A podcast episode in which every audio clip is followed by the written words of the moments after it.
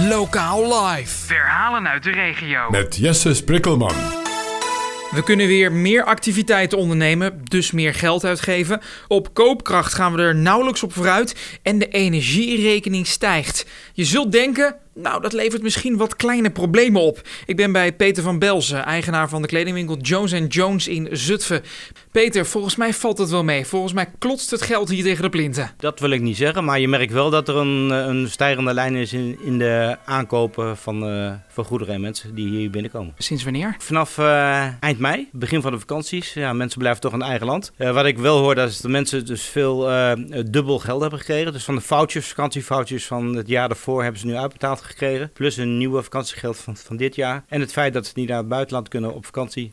Dat ze toch in eigen land blijven en daar meer besteden. En denk je dan ook dat dat zo gaat blijven? Ze hebben kunnen sparen. De uitgavenpatroon voor de mensen is een stuk minder geweest. Uh, heel veel thuiswerken. Uh, ze, niet, ze konden niet uit eten. Ze konden niet naar festivals, bioscopen, uitgaan. Dat kon allemaal niet. Dus ik denk dat heel veel mensen toch wel uh, een centje achter de hand hebben gehouden. Waardoor ze dat nu vrij kunnen uitgeven. De koopkracht die blijft gelijk. De energierekeningen gaan waarschijnlijk omhoog. Zijn dat dingen die jij in je winkel merkt? Nee, daar merk ik verder hier, hier niet zoveel van, moet ik zeggen.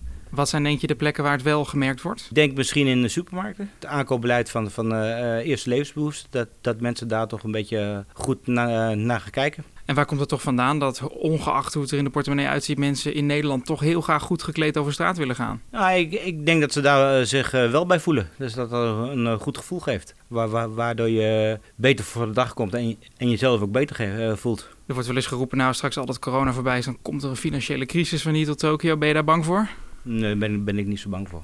Ik denk dat de Nederlanders toch altijd wel met beide voetjes op de grond staan. En uh, weten wat ze doen en uh, waaraan ze het uit willen geven. Dus ik, daar ben ik niet echt bang voor.